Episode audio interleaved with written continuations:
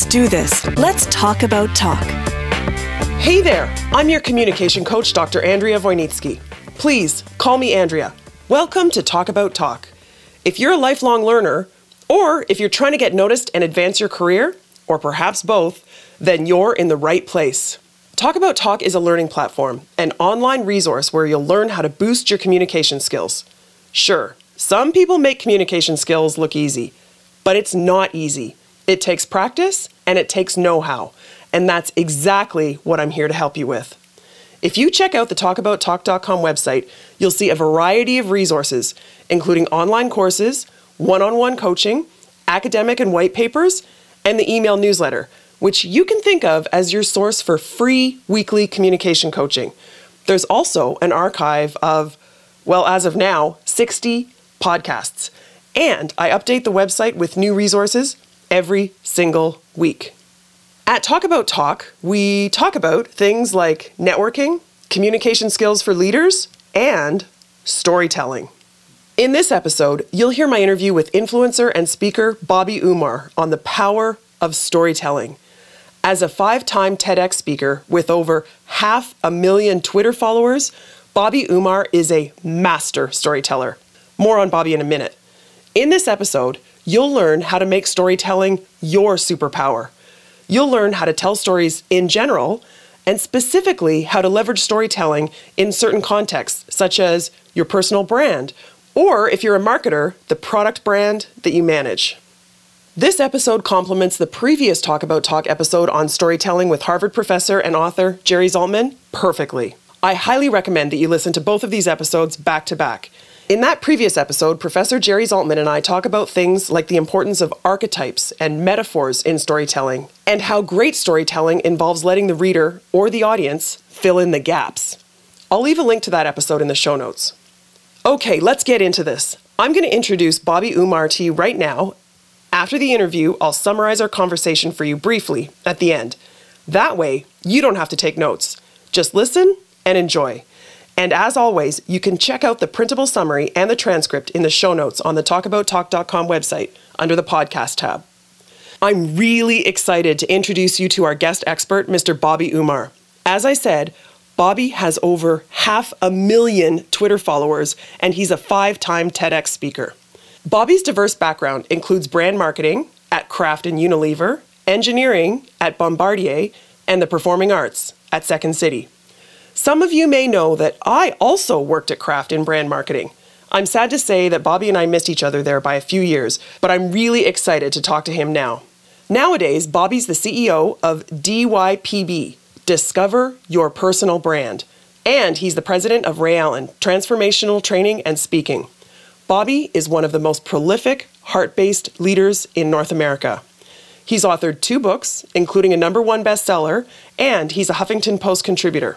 Bobby hosted a weekly tweet chat called The Power of Connection that reached over 65 million impressions weekly. To date, his social media influence has garnered over a billion impressions. Yes, billion with a B. Inc. magazine named Bobby one of the top 100 leadership speakers, and he's been named the second best business coach to follow on Twitter, the fourth best leadership influencer, according to Cred, a 2015 speaker to watch, and one of the top seven networking gurus to follow. Bobby's also a fiercely proud and committed father, and he's passionate about diversity, gender equality, entrepreneurship, and youth. Thank you so much, Bobby, for joining us to talk about storytelling.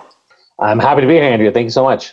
My first question is really general. What makes for a great story?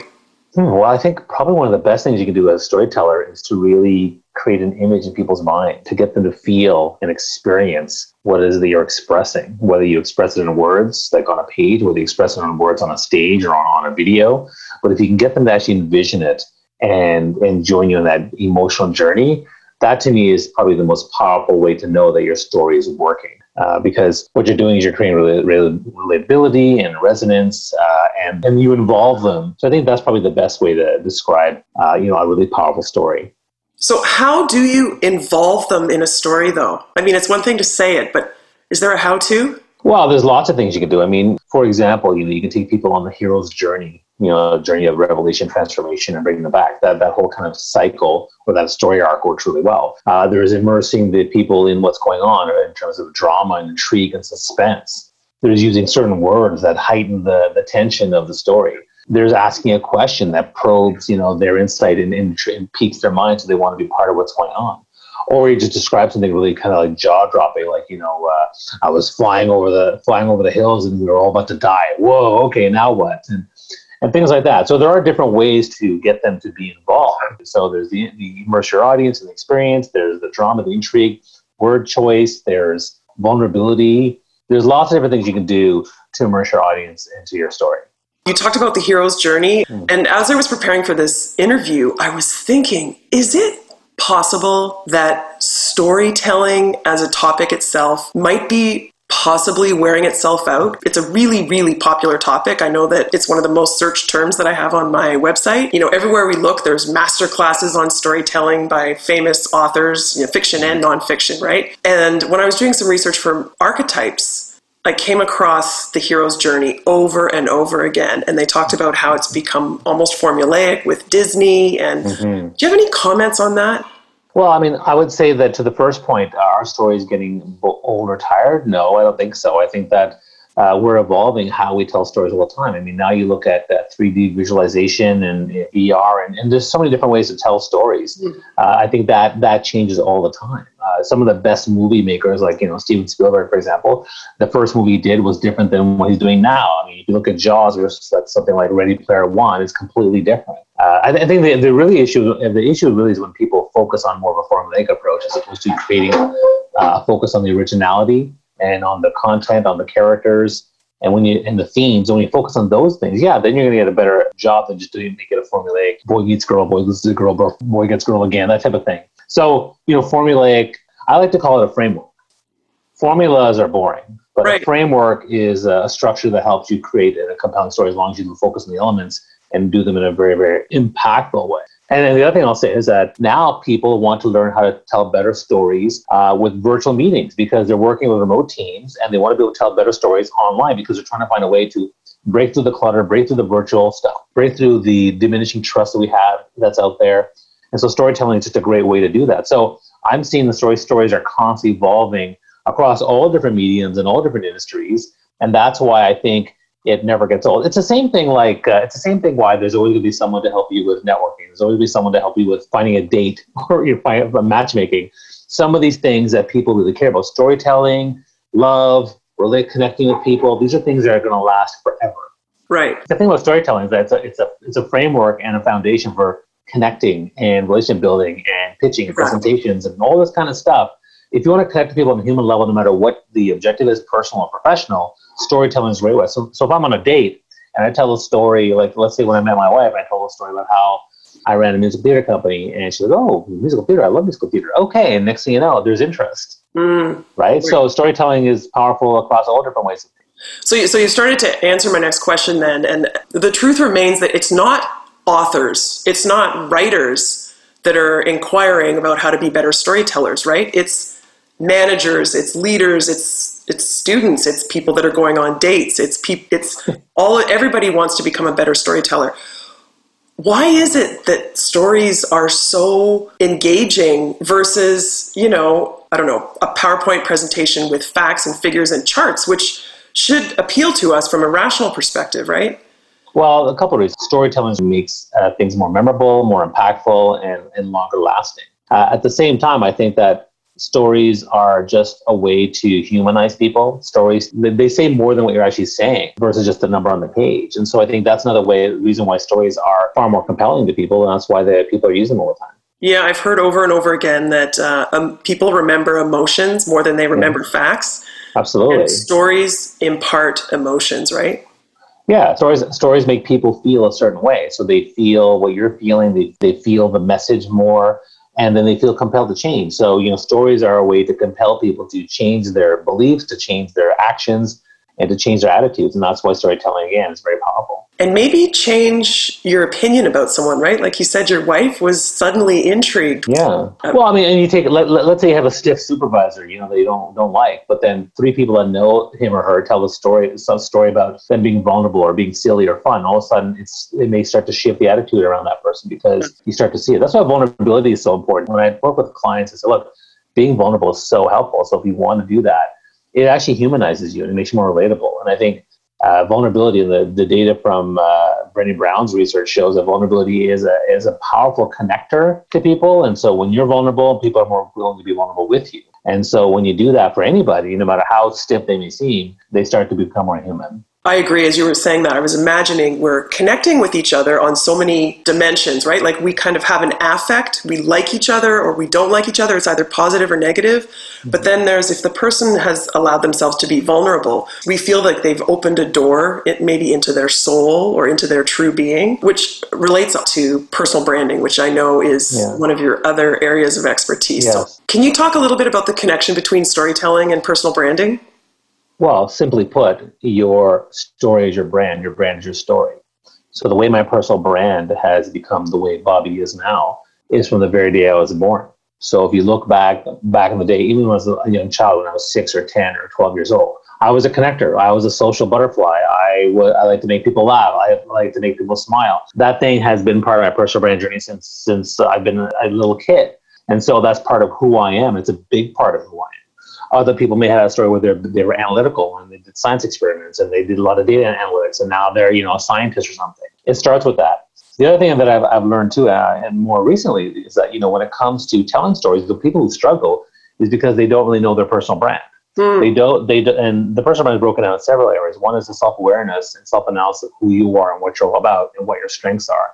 The second piece is knowing how people perceive you and how they relate to you and connect to you. And when you know those things, then you can design a brand uh, that's targeted for that audience to know how they feel and create a story that's far more aligned with your brand and it's far more compelling. So when I tell stories, it, I think about the person that is part of my target audience and I create a far more compelling story. And so, you know, having a framework for a brand and knowing what that personal brand is and having a framework for your story, both those things together is what you could use to craft the right story for that right person. Okay, I have so many questions to ask you based on that. Um, yeah, there's so, so much. so, your personal brand is certainly not a blank slate, right? You have your history. It already exists. That's correct. Yeah. So, two questions from that. One is imagine your slate is as blank as it could be. So, maybe you are a 23 year old recent graduate who's starting a new job you're self aware enough to know what your strengths and weaknesses are and you know what your employer is looking for, what are some things that you can do strategically to manage your personal brand? Well, the first step to managing your personal brand is to understand what it is. So, doing the work. And here's the thing most people don't want to do the work. Mm-hmm. Uh, oftentimes because they're afraid of it. Uh, um, but you know, it requires you to get feedback from your peer group and from people around you. Just to you basically ask them, "Tell me what you think of me." Tell me how I make you feel. Tell me what kind of emotional experience I give you, because that's what it is. Your brand is your reputation, how you're perceived, the emotional experience that people feel from you.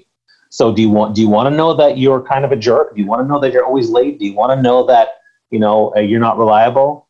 I mean, you have to do the work to find that out because you you've got to be willing to take the strengths and the weaknesses. So that and that deep dive analysis is what you do a lot of people don't want to do that, but that's the first step is to actually dive into that awareness. I understand why people might not want to do that, right? Because you, as you said, you're potentially learning something very negative about yourself. But yeah. imagine that you are compelled to truly understand and become more self aware so that they can manage their personal brand optimally. Mm, yeah. What are the questions that you would ask people to get to that? You know, what is the maybe uniquely negative thing about me, or what is the thing that, that bugs people about me? What do, you, mm-hmm. what do you ask them to get to that? Well, that's a good question. So normally when I do personal branding, I take people through kind of a signature methodology that I've created where we go through personality traits, uh, skills, interests, values, and things like that. So you can ask people about those things. What do you think are my top skills, my top values, things like that. But you can also ask things like, you know, what are my top three strengths? What are my top two weakness areas? Do I remind you of a, a character in a book or in a movie? And if so, why? And those types of questions are ones you, you can actually really extract a lot of information in terms mm. of, of how people perceive you and what are some of the themes that come out. So when you do a lot of this work and do a really good deep dive across the board, because there's three ways to, to, do the deep dive. One is do your own self assessment. The other is to get the assessment of others, and the third is, do, is to do online assessments. And when you do that, you know, broad range of assessments, you get like this voluminous amount of you know ten pages of information. What are the threads and themes that stick out? Yeah. What are the ones that are consistently shown across the board? Like when I did my own personal brand journey, the thing that came up that screamed at me was Bobby loves people, right? And so it told me that when I worked as an engineer in front of a computer for 10 hours a day and never talked to anybody, that's why I was miserable. Yeah. Right. So I was, no matter what I do moving forward, it better darn well have to do with people. And it's very empowering. It's very validating. So, you know, that, that, that, that to me was really powerful too. Yeah. And, it, and then I guess it allows you to focus in that area so that you're telling the story, right, in the way that is not only compelling to you but compelling to everybody else and it just makes sense because you're going to be providing evidence of it all the time yeah right? although the although the second piece is you know once you've discovered your brand then you focus on designing the brand so this is where you look at your target audience what your objective is so when it comes to a story who's my target audience? What's my objective? What do i want them to do? What do i want them to feel? What do, what do i want them to believe? Then i tell those stories. So for example you know my main story on my website is about how i was i felt lost in my career and how i want to help people not feel lost anymore and feel more fulfilled. That's my journey of having four different careers. And so I tell that three minute story because I want people to know that I've been there, but I also want to help them get to where, where, where I am now. And so you can do, you can create a story that's perfectly aligned for your target audience as long as you do the work. Sounds like what, as you said, back to Steven Spielberg, it sounds like going back to what a movie director would do, right? You're not, you're not creating a movie in a vacuum. You're also thinking about what, what the audience is looking for. So that makes sense. Yeah. The second question that I was going to ask you related to your personal history is Is there a difference, and maybe it's just semantics, that's t- perfectly okay, but what's the difference between your personal brand and your reputation? They're very similar. I mean, your yeah. reputation is basically how people perceive you. Personal branding it takes that to a higher level. Like it's more about the emotional experience. It's uh, it's cumulative. It continues. It evolves. It goes on and on. Mm-hmm. Your reputation is is more like a snapshot. Okay, well, right now in this moment in time, what's my reputation? Okay, it's this. Personal brand is far more complex because you can also manage your your personal brand and you manage your reputation too. But your reputation is based on actions, so there are a lot of similarities. But ultimately, the personal brand is far more complex because it's based on your values, your beliefs, your actions, your history, the people around you, and how they perceive you. Uh, reputation is more like uh, uh, taking uh, a sample and, and then you know 80% of people think you're a jerk. Okay 80% of people think you're amazing. Okay that's nice. That's your reputation. Right. but your brand's more complex and more nuanced. Okay. So one name keeps coming popping into my mind as you're describing all of this yeah. and that's hillary clinton okay whoa okay yeah i don't know if you've done any thinking about that but i've done some thinking and reading sure. her and her personal brand yeah and I, I've actually heard her say that she really struggled to come up with a story. She has a reputation and she knows that she's smart and she's done the work, but her story, like she, she lived a life of privilege, right? She didn't live the hero's journey. And it wouldn't right. be authentic to pretend that she had any sort of hero's journey because there, there really wasn't any strife that she had to work through. Have you thought about that at all? Yeah, I mean, I think the challenge with people who, particularly, are older and have a very rich and complicated history is that they don't know what story to, to focus on mm. right?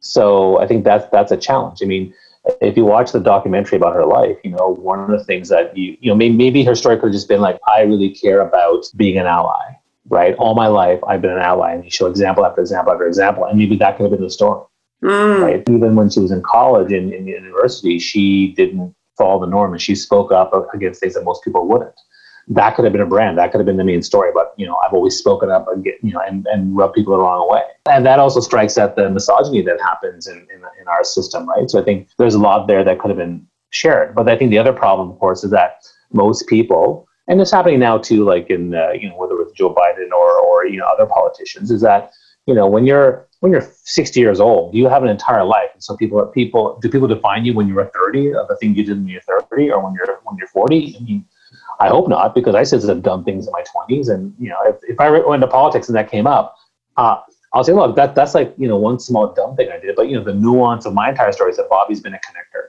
He's uh-huh. always been a connector. He always is friendly to people. He always listens. He has empathy. And that is absolutely been there since I was six. And you can't, you can't doubt that. So then, you know, and all those other small things, they start to fall by the wayside because they're not as important. Brilliantly put, Bobby. I have to say, maybe Hillary hmm. should have come and talked to Bobby. I'm serious because I, I think that that was a big part. I think when I think about it in the context of this interview, she has check marks in terms of her reputation, but she didn't engage with people emotionally because she really didn't have a story, or she has a story to tell, but she wasn't telling it. She wasn't being proactive. Yeah. Although I, although I wouldn't, uh, I, I, mean, I wouldn't say that's the only thing. I mean, uh, I'm, I'm, I'm, a common systemic thing that happens that women have to check. Women often feel they have to check, put their emotions in check because of misogyny in the world, because a lot, of, because that's how they have to be in the boardroom or in the corporate space. And things are changing for the better, but we're not there yet. So I think those there are a lot of things there too that are kind of complicated and oh. nuanced oh. That uh, you know shouldn't be ignored but but you you mentioned advocacy is one of the roles that she's had, and she could say yeah. that she's been advocating for women this entire time. And look what yeah. I personally endure. It all yeah. it works. yeah, because part, part of the challenge is you can say, well, I'm I'm I, am i am here for everybody. The problem is sometimes people feel like uh, it, it, gets lost. It's like when you do a tar- when you when you target a story or for a brand, you say, uh, who's your brand? Like for example, I run a I run a personal branding course. Who's the course for?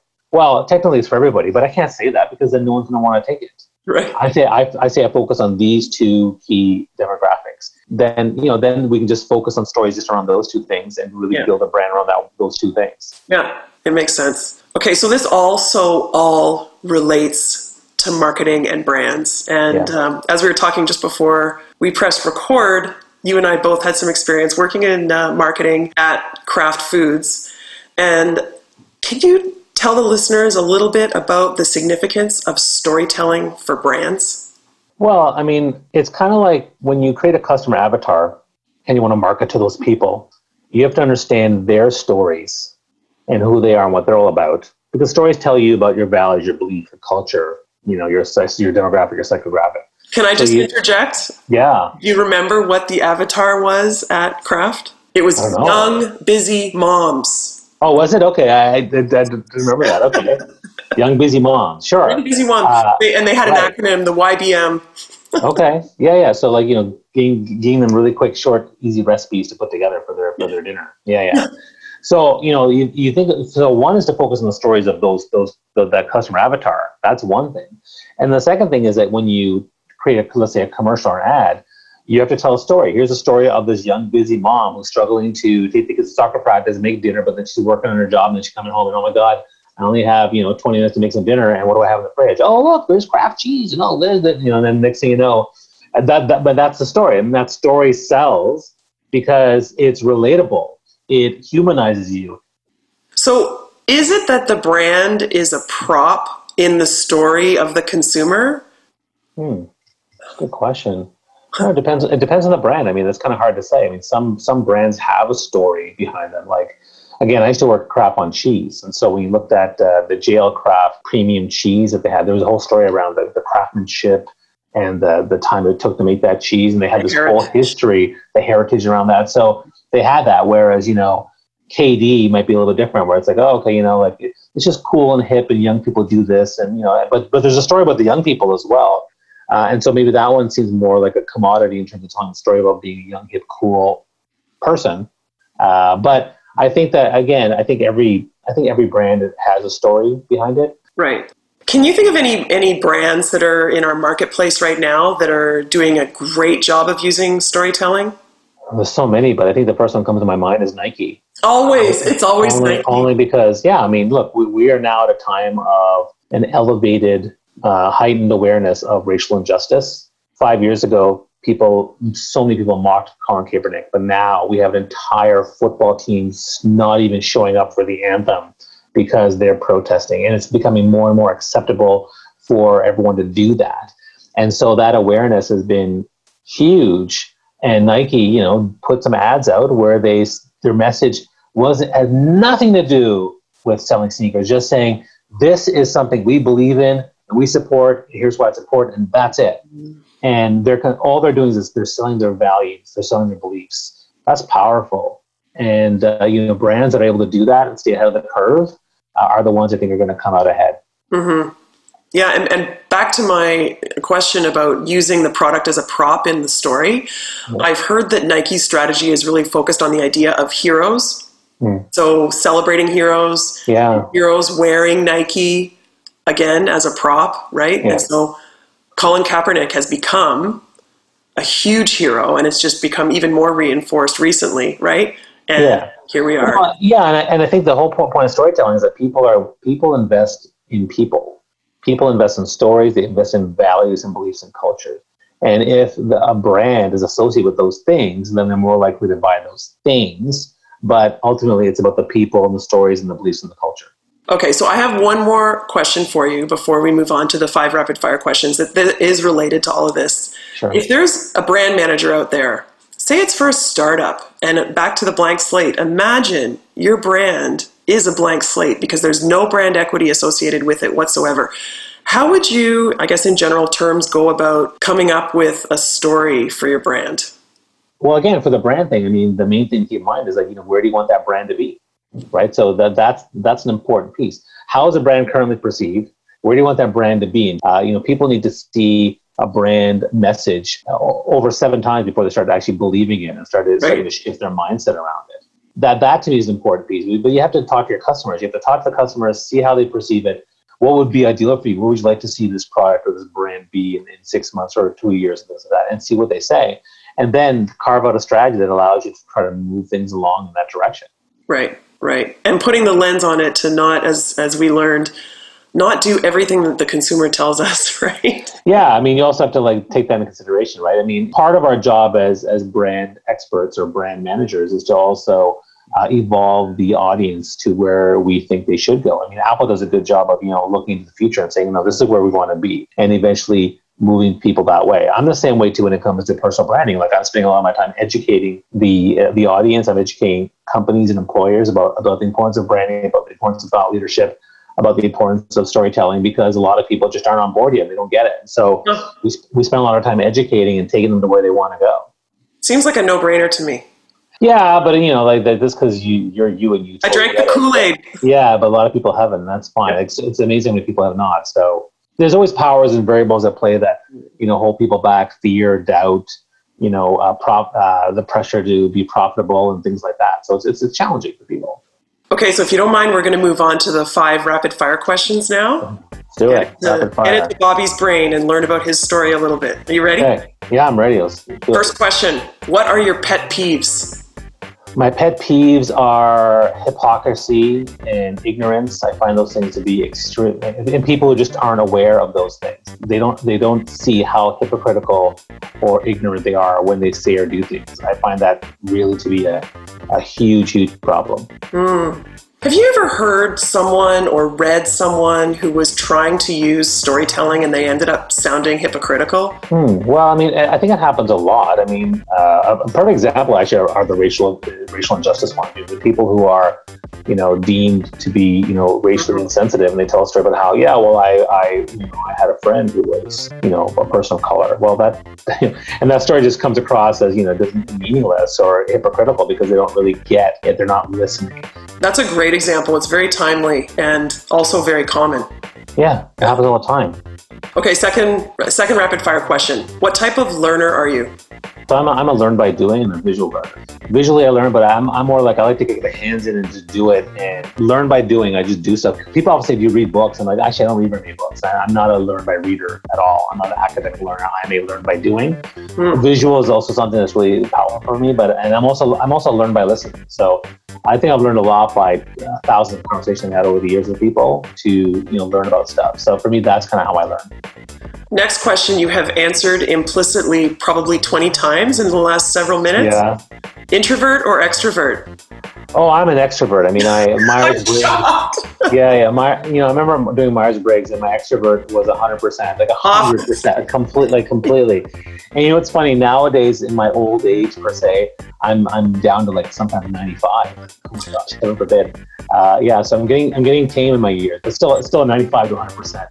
Okay, next question. Communication preference for personal communication. Hmm. Usually I text them. Text, text, text is fast. Uh, and the other thing too, like uh, I've turned off all my notifications from Facebook, LinkedIn, Twitter, messages, and tweets. Like you can't. If I go in, I'll see them, but otherwise I won't see them. So the only way to really message me is a text, a phone call, or a, a WhatsApp. That's it. So for me, uh, text and WhatsApp are probably the quickest ways to get my attention. Got it. So I'm interested in your notifications comment. Uh, yeah. How many times a day do you go in and check your social media? Oh, probably far too much. But, uh, you know, uh, sometimes on a good day, I'll go in the morning and do my thing, and then I'll leave, and then I'll check at lunchtime, and I'll check maybe, like on a good day, it'll be maybe four to five times per day. Mm. On a bad day, it might be like 20, you know, every half an hour, every hour, whatever, like that type of thing. But, uh, you know, uh, I, I admit my, my, my challenges there, but turning off my notifications has been a game changer for in terms of me getting my work done. I think that's been really tremendous. Um, you know what I did? Um, I, I, did. You may have done this as well, but I turned off all my notifications and I put them yeah. all in one file. And mm. I put mm. the file on the second page on my phone. So when I turn my yeah, phone on, I don't even see oh, that. Oh, interesting. It, okay. It, it's consistent with the nudge theory, right? Like I'm nudging myself along in the direction that I want to go. Yeah, no, and, and again, the studies show that the notifications are designed scientifically to get your attention. So by turning them off, that was a game changer. I, I, did, I started that beginning of 2019, two years ago. It's been great. Okay, last question. Is there a podcast, a blog, or an email newsletter that you find yourself recommending the most lately? Well, I mean, I, I love listening to Gary Vaynerchuk every time he shares something on Instagram or his, I'm on his I'm on his email newsletter. That's a really good one. And then in terms of podcasts, well, my favorite one is Pod Save America. And I'm very political, so like I love hearing what they have to say. I, I find that stuff to be extremely fascinating. Great. I'll put links to those in the show notes. Is there anything else you want to share with the audience about storytelling or personal branding or? Well, I think ultimately they all come down to building a thought leadership brand for yourself. If you want to become a thought leader in your field, no matter what it is, you have to work on your relationship building and networking. You have to work on your ideas and content generation. You have to work on your, your communication and speaking and writing skills. And so storytelling helps in all those different things, and they all help in relationship building. Because if you want to become a thought leader, work on storytelling, work on relationship building, work on branding, and you're going to actually be able to take your thought leadership brand uh, and take that to that next level. And so I think everyone should invest in those things to do so. And if people need help, I have programs and coaching stuff that I do. I, I feel like your message there is that storytelling is the tactic that you can use, as you said, in your networking, in the development of your personal brand, in everything that, in your reputation management, in everything that you're doing. And so it's it's actually not a tactic; it's a strategy. And I'm seeing it now because before before my tactic was always uh, power of connection. That's my my hashtag. I said power of connection is the way that you do everything better. But now I'm seeing that storytelling is one of the best tactics that actually helps with the power of connection to build all those things I talked about around leadership. So I'm using storytelling as my flagship tactic uh, to help people do those things. Yeah, a tactic almost sounds like it. It's trivial. It's it. It sounds like it's worthy of being called a strategy, but well, skill. I mean, you know, whatever it's like. You know, if, if you want to build a superpower, storytelling is the one. You know, and before it used to be speaking, communication, empathy, those types of things. But storytelling can actually encompass all those things. If storytelling is your superpower, then you are a superhero. Go yeah. Ahead. Yeah. Brilliant. Thank you. Well, if you weren't already convinced, now you know for sure. Storytelling is a superpower. Thank you so much to Bobby Umar for sharing his passion and expertise about storytelling. And if you want to connect with Bobby, I've included links to his social media and his other websites in the show notes. Let me summarize everything for you now. As always, you can access this in the show notes on the talkabouttalk.com website. Okay, so storytelling is a superpower. Let me back up. According to Bobby, if you want to become a thought leader in your field, you have to work on three things. One, your relationship building and networking. Two, your ideas and content generation. And three, your communication and speaking and writing skills. I love this. It got me thinking. Bobby said that storytelling helps in all three of these areas. Storytelling can take your relationships, your content, and your communication skills to the next level. That's why storytelling is a superpower. Thank you for this insight, Bobby. When I was thinking about these three things, I realized that the relationships are the who, the content is the what, and the communication skills are the how. This is such an elegant recipe for success. Relationships, content, and communication skills. Who, what, and how. And storytelling can elevate all three of these things.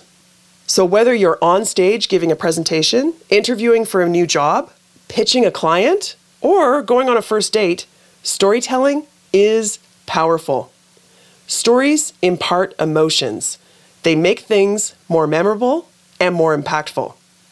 So, question How do you tell a powerful story?